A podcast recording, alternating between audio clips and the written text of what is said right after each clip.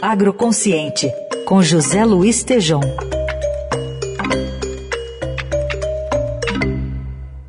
Oi, Tejon, bom dia, como é que vai? Oi, Carol, bom dia, bom dia a todos.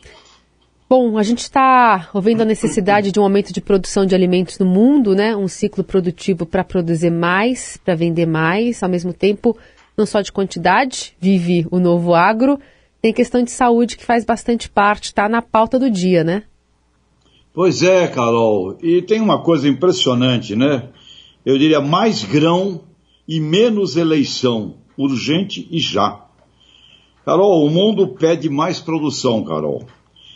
E nós precisamos objetivar 150 milhões de toneladas de soja. Fizemos 136. Precisamos objetivar 150 milhões de toneladas de milho, Carol. Tivemos perdas. Fizemos cerca de 90. Portanto, urgentemente, Carol, o Brasil precisa colocar na pauta da prioridade do foco, da economia, da importância social 300 milhões de toneladas de grão, porque a soja e o milho estão para o agronegócio como o aço está para, está para a indústria. Então, nessa crise de guerra, enquanto poderemos vender e abastecer o mundo e o país com grãos, incorporar imediatamente 10 ou 15 milhões de hectares de áreas boas com pastagens degradadas, sem cortar uma só árvore, Estamos discutindo, Carol, se o voto será impresso, discutindo se usar máscara ou não, discutindo se teremos 5 bilhões e 700 milhões de reais ou 4 bilhões para a propaganda eleitoral. Nós estamos discutindo isto enquanto tem uma coisa sagrada, que é crescimento econômico e comida para o mundo e para o Brasil. E a gente está aqui numa pauta dantesca totalmente equivocada. E é lógico, junto com isso, exige, existe hoje toda essa pressão que você coloca com relação à saudabilidade. Uhum. É o meio ambiente, é a saúde do solo, é a saúde da água, a saúde passou a ser incorporada nisso, Carol. Mas olha, dá para ficar irritado, viu?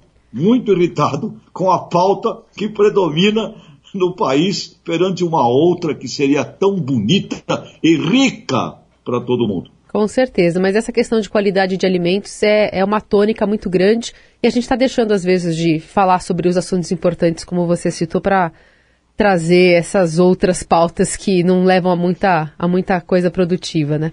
Pois é, Carol. E sobre saúde, as 500 maiores empresas de alimentos do mundo, elas sozinhas impactam cerca de 70% de todo o agronegócio planetário. Então, os acordos começaram a existir na União Europeia, mesmo na China, uhum. uh, obviamente nos Estados Unidos, e quando gigantes como Unilever, Coca-Cola, Cargill, JBS, Mondelez, Nestlé, supermercados, e mesmo as gigantes da ciência, Bayer, Singenta, UPL, BASF, se posicionam como totalmente ESG, meio ambiente, responsabilidade social e governança, ao lado de fundos do sistema financeiro, nós vamos assistir uma profunda revolução na adoção de tecnologias e na qualidade das práticas conservacionistas de modos de produção. Portanto, sim, Carol, precisamos de quantidade. O Brasil tem que ir para 300 milhões de toneladas de grãos agora, já. 330 agora, já. Pode vender mais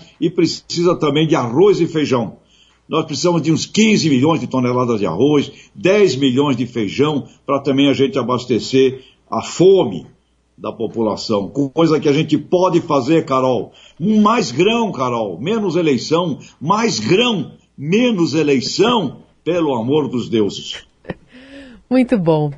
José Luiz Estejão volta na sexta-feira aqui conosco. Ó, tá chegando uma geada aí. Depois eu vou querer saber de você como é que isso pode afetar a produção e os produtores, tá? E já está afetando, Carol. Eita, eita, mais outro drama aí. Um beijo até. Tchau, beijo. Obrigado, gente.